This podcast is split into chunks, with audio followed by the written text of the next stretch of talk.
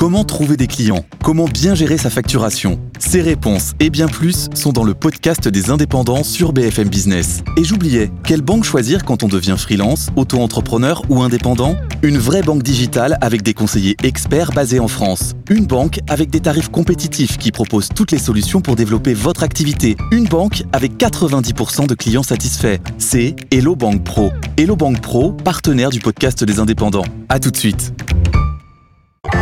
Tout pour investir sur BFM Business. Pour investir en portefeuille avec Edwin Faure. Bonjour Edwin. Bonjour Lorraine. Vous êtes directeur de la gestion chez Philippe Autingre. On est à l'achat avec vous avec deux jolies valeurs. Nous parlions d'equity story un peu plus tôt avec François Monnier d'Investir. Racontez-nous une belle equity story. On est à l'achat sur une euh, small cap française qui s'appelle Steph. Euh, Steph, c'est un des leaders européens du transport et de la logistique, euh, de l'alimentaire, dans le frais et le surgelé. Mmh. C'est une entreprise qui doit faire un million, un milliard et demi de market cap, 4 milliards de chiffre d'affaires et des marges de 10%. Une histoire ancienne. Une histoire assez ancienne, en effet, parce que la société a été fondée en 1920 euh, dans l'idée de faire du transport dans le frais.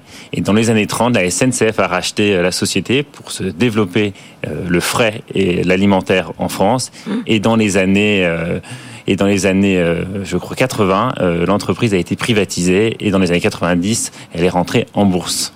Racontez-nous ce qui retient votre attention de gérant sur cette mid-cap. Elle est intéressante cette entreprise parce que c'est non seulement le leader en France, c'est-à-dire qu'ils ont 30% de part de marché, c'est un leader incontestable. Euh, en France, ils sont aussi à l'international dans sept autres pays que la France. Ils ont un réseau de 250 sites de logistique, 4000 camions. C'est vraiment une entreprise qui a réussi, qui continue à mailler le territoire, donc ça fait des barrières à l'entrée très fortes.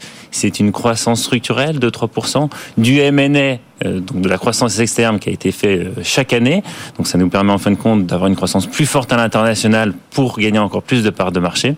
Donc on est confiant sur une entreprise avec beaucoup de visibilité, un actionnaire familial depuis les années 80 et euh, beaucoup d'opportunités sur la partie foncière puisqu'ils possèdent la majorité de leur foncier qui n'est mal et encore très mal valorisé dans mm. les comptes de l'entreprise. Bon, par rapport à la concurrence, comment se porte Steph? Par la concurrence, l'entreprise se pose très bien, non seulement par ses parts de marché, mais c'est aussi qu'il y a un effet de taille qui est important dans ces business. Si vous voulez transporter, et offrir à des clients du transport dans le frais, que ce soit pour de la restauration ou des grandes surfaces, vous avez besoin d'un maillage important. Donc c'est un peu un, je dirais pas que c'est un business winner takes all, mais mm, plus vous avez un maillage important, plus les clients sont prêts à vous faire confiance, à la fois en France, mais aussi européenne. Donc ils ont une part de marché importante et ils ont euh, beaucoup de visibilité avec leurs clients. Qu'est-ce qu'on regarde comme chiffre euh, qui euh, vous aide à être particulièrement positif sur cette entreprise? Alors on est positif, c'est la stabilité de la marge. La marge est assez stable. 10% euh, de marge d'EBITDA, c'est une marge assez stable. C'est une entreprise qui est acyclique, même dans le ralentissement mm. économique qu'on peut voir aujourd'hui. Vous consommez toujours vos légumes, votre viande, votre poisson. Donc c'est ça qui est intéressant.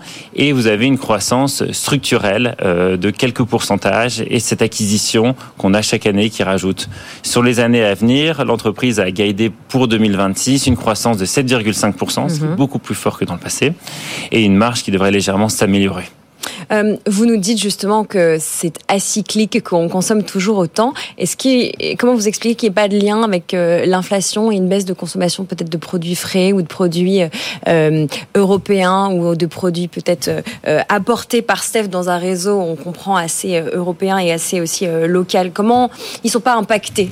Alors, ils sont impactés parce qu'en effet, il y a depuis à peu près un an un ralentissement de la consommation du frais en France et en Europe. Donc, il y a un certain ralentissement.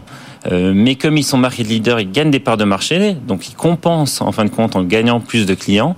Et euh, au niveau international, où ils sont encore petits, ils sont moins sensibles aux grandes tendances de ralentissement du frais.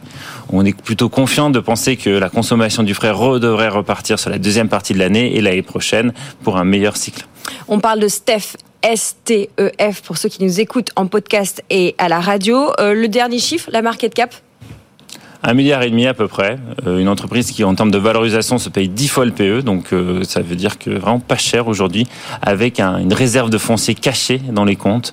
Donc, c'est à la fois défensif, de qualité, management familial. C'est tout ce qu'on aime dans notre modèle euh, Abacus. Voilà. Et vous nous l'avez dit, ce foncier qui n'est pas encore tout à fait bien valorisé. Donc là aussi, un peu de, il y en a un peu sous la pédale. Une autre entreprise qui retient votre attention ce matin, Edwin, à vous et à l'équipe de Philippe Autingre, c'est ALA pour Advanced Logistics for Aerospace. Tout à fait. On est encore un peu dans la logistique. Alors, on n'est plus dans le frais, on est dans euh, dans les avions. Donc, c'est une entreprise italienne basée à Naples, donc Italie du Sud. C'est rare d'avoir des entreprises d'Italie du Sud, donc faut le préciser. C'est une super success story. C'est une entreprise qui fait la logistique et la distribution de pièces dans l'aéronautique, à la fois dans la défense, mais mm. aussi dans le transport euh, de personnes.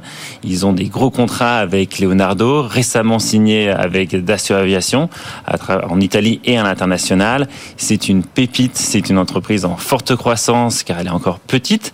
Euh, elle fait des acquisitions et elle bénéficie euh, une montée en puissance de son carnet de commandes qui lui assure une marge d'EBITDA encore supérieure à celle de Steph, à peu près de 11%. Qu'est-ce qui vous plaît? Nous, ce qu'on aime bien, c'est un peu comme Steph, c'est cette visibilité, c'est des contrats à 3-5 ans, c'est cette récurrence du business model, c'est un secteur d'activité qui est en forte croissance. On a sur le secteur aéronautique, on est en croissance entre 5 et 7% annualisé. C'est une entreprise qui qui va à l'international avec des marges qui seront meilleures dans certains pays et surtout récemment une acquisition qui est structurante qui permet au groupe de se diversifier en termes de clientèle et géographie. Ce qui vous plaît, c'est que c'est aussi une entreprise qui est tenue par ses fondateurs historiques tout à fait. Ce sont deux Italiens qui ont fondé cette société, euh, qui ont fondé des sociétés équivalentes. Ils se sont mis ensemble pour avoir un, un poids plus important, euh, qui sont encore euh, sur le bord de l'entreprise. Ils sont plus dirigeants, mais ils sont encore sur le board. Mais c'est une super euh, success story. Et il y a aussi peut-être un jour, comme ils sont un peu plus âgés, peut-être qu'il y aura une succession, une vente à un grand groupe. Euh, donc il y a aussi un peu de, de spéculation sur le titre. Edwin, vous nous parlez de, de small et mid italienne. Qu'est-ce qu'il y a comme patte managériale sur des mid-cap italiennes par rapport à des mid-cap françaises C'est une bonne question. Euh, euh, mid-cap ou, euh, enfin, je veux dire, dans le management, voilà, des entreprises peut-être patrimoniales, familiales ou en tout cas de, taille moyenne. On va dire que ce qu'on ce qu'on réalise, c'est qu'en Italie, il y a beaucoup d'entreprises familiales qui n'ont pas voulu forcément aller à l'international ou voulu vendre leur société. Donc on a j'ai l'impression qu'on a plus d'entreprises familiales euh, en Italie qu'en France. Elles sont plus industrielles puisque les Italiens ont fait le pari de garder leurs industries en Italie, surtout dans l'Italie du Nord, alors qu'en France, malheureusement, une partie a été désindustrialisée au profit des pays émergents. Donc on a encore ce savoir-faire industriel qui se compare au savoir-faire allemand, vraiment sur des niveaux de qualité similaires, voire dans certaines activités meilleures. Mais il y a une approche très familiale. Il y a beaucoup de générations, on voit les enfants, les petits-enfants qui reprennent ou qui ont une activité. Et c'est ça qui fait un peu la, différence de ces société. Bon, le mot de la fin sur ALA, on parle de Advanced Logistics for Aerospace. Euh, pour finir ce portrait, le mot de la fin. De la fin, c'est une entreprise visibilité, de la croissance, des bonnes marges, une acquisition en Espagne structurante qui leur permet de passer de distributeur à producteur de certaines pièces, un contrat d'assaut aviation qui monte en puissance, qui va représenter 20-30% du chiffre d'affaires dans les années à venir, des acquisitions aux États-Unis, on les attend, et un super euh, parcours de bourse. Voilà, ALA avec un pied dans euh, l'aéronautique au sens transport de personnes et dans la défense. Ce secteur de la défense, on en parlait un petit peu plus tôt évidemment, aussi euh, qui permet de surveiller des mid-caps européennes. Euh, la, la CAPI pour finir? C'est plus petit, c'est à peu près un peu moins de 200 millions de market cap. Voilà le portrait de ces deux entreprises surveillées de près par Edwin Faure et son équipe. Euh, recommandations dans votre portefeuille, en tout cas entreprise à regarder et surtout jolie equity story. Merci Edwin. Vous restez avec nous.